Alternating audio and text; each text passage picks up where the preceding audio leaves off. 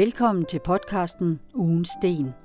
En gang om ugen igennem et år kaster vi en lille sten ind i dit liv med en god historie fortalt af den samme mand.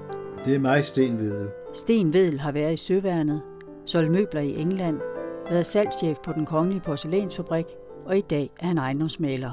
Jeg er født med en hjerne, der kan huske selv små detaljer. Ugens Sten er en lille historie på 5-20 minutter fra Stens liv. Sådan er det. Denne uge skal I møde Stens moster Gudrun, som blandt andet lærte ham at spille tokedilje og selskabslejen konsekvens. Nu vil jeg gerne fortælle om min moster Gudrun, som jo betød utrolig meget for min søster og mig i vores barndom. Min mor var blevet enke efter tre års ægteskab, og jeg var to år, da min far døde, og min søster var et år, da min far døde. Og det var jo den store tragedie naturligvis. Og min mor kom sig jo aldrig over det rigtigt. Og øh, var jo også indimellem deprimeret og tungsindig. Men hun gjorde alt, hvad hun kunne for at passe på os. Og der er ingen tvivl om, at øh, vi var hendes store opgave i livet, så hun passede vældig på os. Og øh, måske lidt for meget, når vi var syge, så blev vi puttet i seng lige med det samme. Og hun var så bange for, at vi skulle blive syge af tuberkulose, som min far havde lidt af, og dø. Øh, det havde jo ikke været til at overleve for hende. Min moster trådte lidt til i det, man kalder øh, fadersted, loco parensis. Hun var ugift, og hun var meget munter menneske, meget begavet og meget fornøjelig. Gudrun, som jeg jo kendte hende, øh, ændrede sig jo, for jeg kendte hende fra jeg var to år til hun døde, da jeg var 42. Uh, hun var smuk, og lignede egentlig ikke sine to søskende, som jo var pæne, men jeg vil ikke sige smukke, altså min mor og min morbror Gunnar. Hun havde en, øh, et rundt hoved med en spids næse, og hun lignede i sin optræden samtidig Margrethe Viby, og hun blev kaldt af vennerne for en Pjank.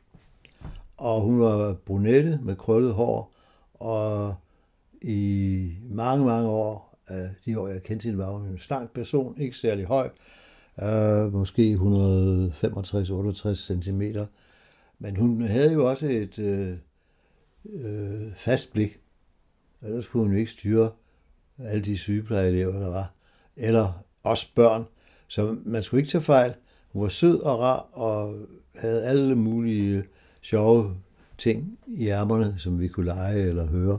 Men hvis man trådte lidt uden for det, hun synes var grænsen, så fik man sådan et blåt blik, øh, altså blåt blink, og så vidste man jo godt, at man var gået for langt. Øh, hun øh, var meget populær i skolen, og fik jo også mange tilbedere, men da hun blev student i øh, 1919, der, det vel, øh, der var jo altså den borgerlige moral så snærende, at man jo altså ikke rigtig kunne udfolde sig i nattelivet, hvis man var en ung, pæn pige. Uh, så ikke så, men hun blev ikke gift, og jeg spurgte min mor, hvorfor dog ikke. Uh, ja, sagde min mor, der havde været en, der var meget interesseret, og hun troede, det skulle være ham. Og jeg fik så den fornemmelse af, at de havde så været kærester, og så var han gået sin vej, droppet hende og det kom hun aldrig over. Og hun kom jo altid hos os. Og det var hende, der sådan satte kulør og fest på tilværelsen. Og jeg vil sige, at hun var skyld i, at min søster og jeg havde sådan en god barndom. Altså, at det er så god, som den blev. Fordi hun kunne underholde med mange ting, og hun lærte mig at spille lumper, og hun lærte mig at spille halv tolv, og hun lærte mig at spille besik, og hun lærte mig at spille noget, der i familien hedder Tokodilje, og det er det, der i dag hedder backgammon. Og vi havde et meget, meget gammelt fransk sæt fra Hofmannsgave, som jeg har endnu, og det øh, brugte vi derhjemme, og der lærte jeg at spille dette fascinerende spil. Det ligger der, sandelig. Åh, oh, der er stødet her, men det er der ikke noget at gøre ved. Så kommer vi her til Tokodiljen. Lad lige være, jeg tager lige en støv på. Hvad siger du så? Det er jo elfenben. Og så er der de her, det er elmetræ, og det er indholdt. Så må vi jo stille det op. Det var barndommen, det her er. Nu vil jeg se at få det sprøjtet med noget øh, møl. Øh, jeg har ikke kunne finde ordet tokodilje i nogle ordbøger, øh, men det findes, og jeg har en gang set det på tryk, nemlig i en dagbog, som en portrætmaler skrev i 1790'erne. Han var Jens Jules øh, samtidig og hed Peter Hansen. Og han skriver, at når han overnattede på kroerne rundt om i landet, så spillede han tokodilje med sine øh, bofælder der. Og ja, og jeg må Konsekvens er en selskabsleg, som man legede i de uskyldige tider der fra 1890 til 1940. Og den bestod i, at hver deltager, som sad så rundt om i stuen, fik et stykke papir. Det var så et, man kunne bukke om, man kunne skrive noget, og så bukke det om, og så skrive noget, og så videre. Og øh, der var altså fem standard ting, man skulle skrive, og når man så havde skrevet det og bukket det op, så passerede man det højre om, eller venstre om, som man nu ville, til næste person. Altså, det første indgangspunkt var, han hed, og så skulle man skrive navn. Og det kunne være alt fra Clark Gable til prins Frederik, eller hvad han nu hed dengang. Og skal vi ikke lige prøve det? Så skal nu, jeg også skrive noget, ikke? Jeg skal skrive hver anden gang. Ja, du skal skrive hver anden gang, men du må ikke sige, hvem han er. Nej, jeg må ikke se jo. Vel, det folder du ikke også, når du har skrevet det, ikke? Jo, det gør jeg ja, Så jeg kigger den anden vej. Sådan der. Så skal du skrive, hvad hun hed. Hvem hun, hvad hun hed. Ja, de mødtes. Så skal jeg stå der, han sagde, nu ved jeg jo ikke, hvem han er. Nej, det er derfor, du, det er derfor, det ja, bliver mærkeligt. Ja, ja. Det er derfor, det kan blive sjovt. Hvad kan han sige til hende, du har skrevet? Det er jo der, finessen ligger, at du ved ikke, hvem han er. Hun sagde, og hvad bliver inde på det hele? Hvad kan du skrive? Jeg skal ikke se den. Ja, det skal jeg så lige tænke mig om, hvad blev inde på det hele. er du færdig? Lige om lidt. Så... Det er måske lidt fjollet. Så... Ja, det er fjollet. Nu skal jeg fortælle dig, hvem det var. Ja, det er udmærket. Det er sådan typisk sådan en. Paul Rømert møder Lady Gaga. Og jeg siger, hvor mødes I på lange linje? Vil du høre mit sidste hit? siger han så. Og hun siger, må jeg være fri for deres spydigheder. og inden blev, han kom med bedst. Ja, han kom med backstage. Og fik et glas champagne. Jamen, det er jo ikke helt åndssvagt. Det var i hvert fald to tidsalder, der mødtes der. Ja, ja. Lady Gaga og Paul Rømer. Ja, men du ved, sådan kørte den jo, og man døde af grin hele aften. Det var sjovt. Du vil tage med hjem. Så nu har vi spillet konsekvens. Ja, det har vi altså. Ja. og, ja, det var og folk var meget begejstrede og synes det var skide morsomt. Det var jo meget uskyldigt og primitivt. Jeg har ikke leget den leg siden 40'erne. Så det er altså en rigtig historie. Så var hun jo også øh, meget god til at lære os om øh, andre ting, geografi og historie og sådan noget. Og hun satte mig i gang med at samle på frimærker. Jeg havde fået nogen nede hos Tante Marie, men hun var meget energisk med det. Ligesom min farmor var det.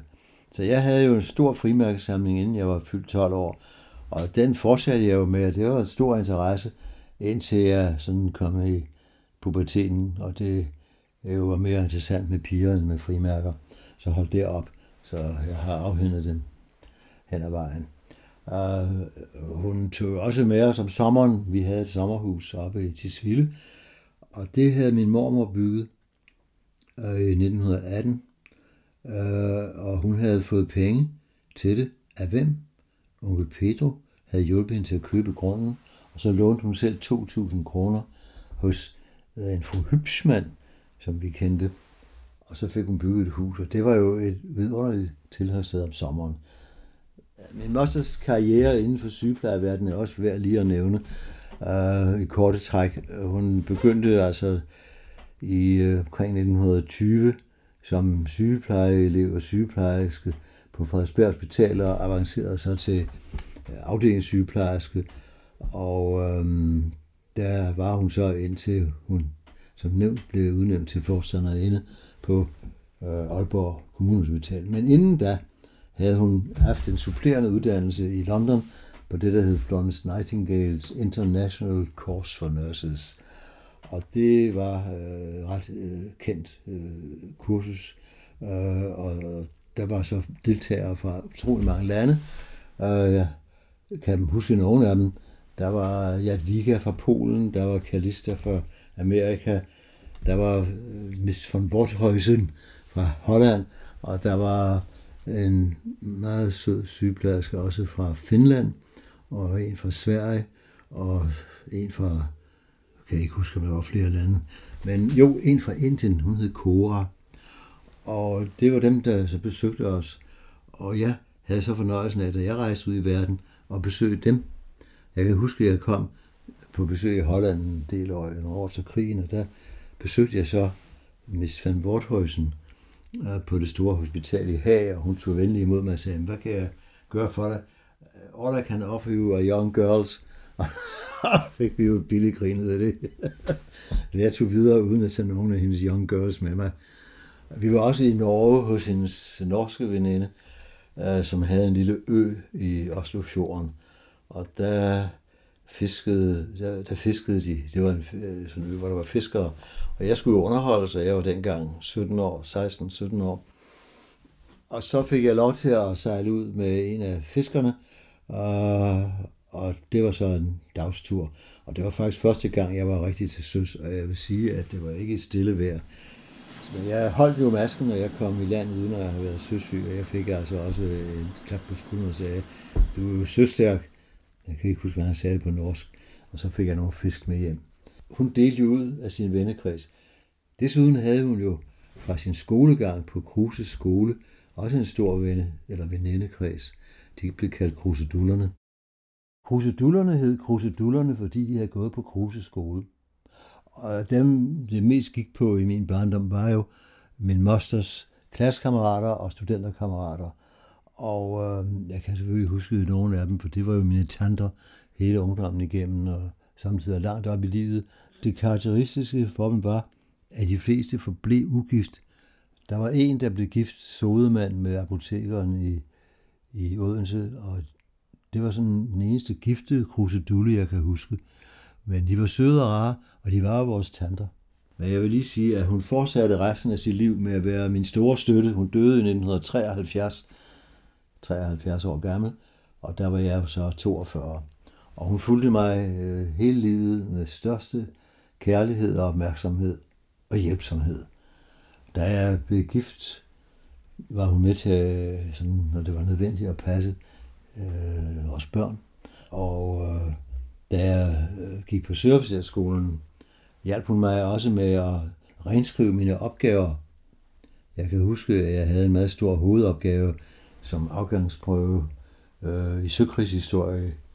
Og den handlede om slaget i Tsushima-strædet, som ingen kan huske længere. Det foregik i 1905 mellem Rusland og Japan, og den russiske flåde sejlede hele vejen rundt gennem danske farvande syd om Afrika og over til Tsushima-strædet hvor de mødte japanerne, og et kæmpe slag, så tabte russerne jo kolossalt. Og det havde jeg studeret nøjere og skrev så en afhandling om, og den sørgede hun, jeg tror hun selv sad og renskrev den for mig. Og jeg må sige, at hun var min bedste ven. Og det sagde jeg til hendes, øh, tror jeg, 60 års fødselsdag. Ens moster er en mands bedste ven. Så vi havde jo altså et, en familie med utrolig mange kvinder. Jeg voksede op i en familie med meget få mænd og mange kvinder, som jeg synes var udmærket at have. Jeg havde ikke noget problem med det. Tværtimod fandt jeg mig godt tilpas i det regi. Da jeg så senere gik i marinen og fik sådan lidt mere maskulin uddannelse, det var jo ikke nogen skade til. Men min barndom var god. Ugensten består af 52 podcast. På hjemmesiden ugensten.dk kan du finde flere oplysninger om serien.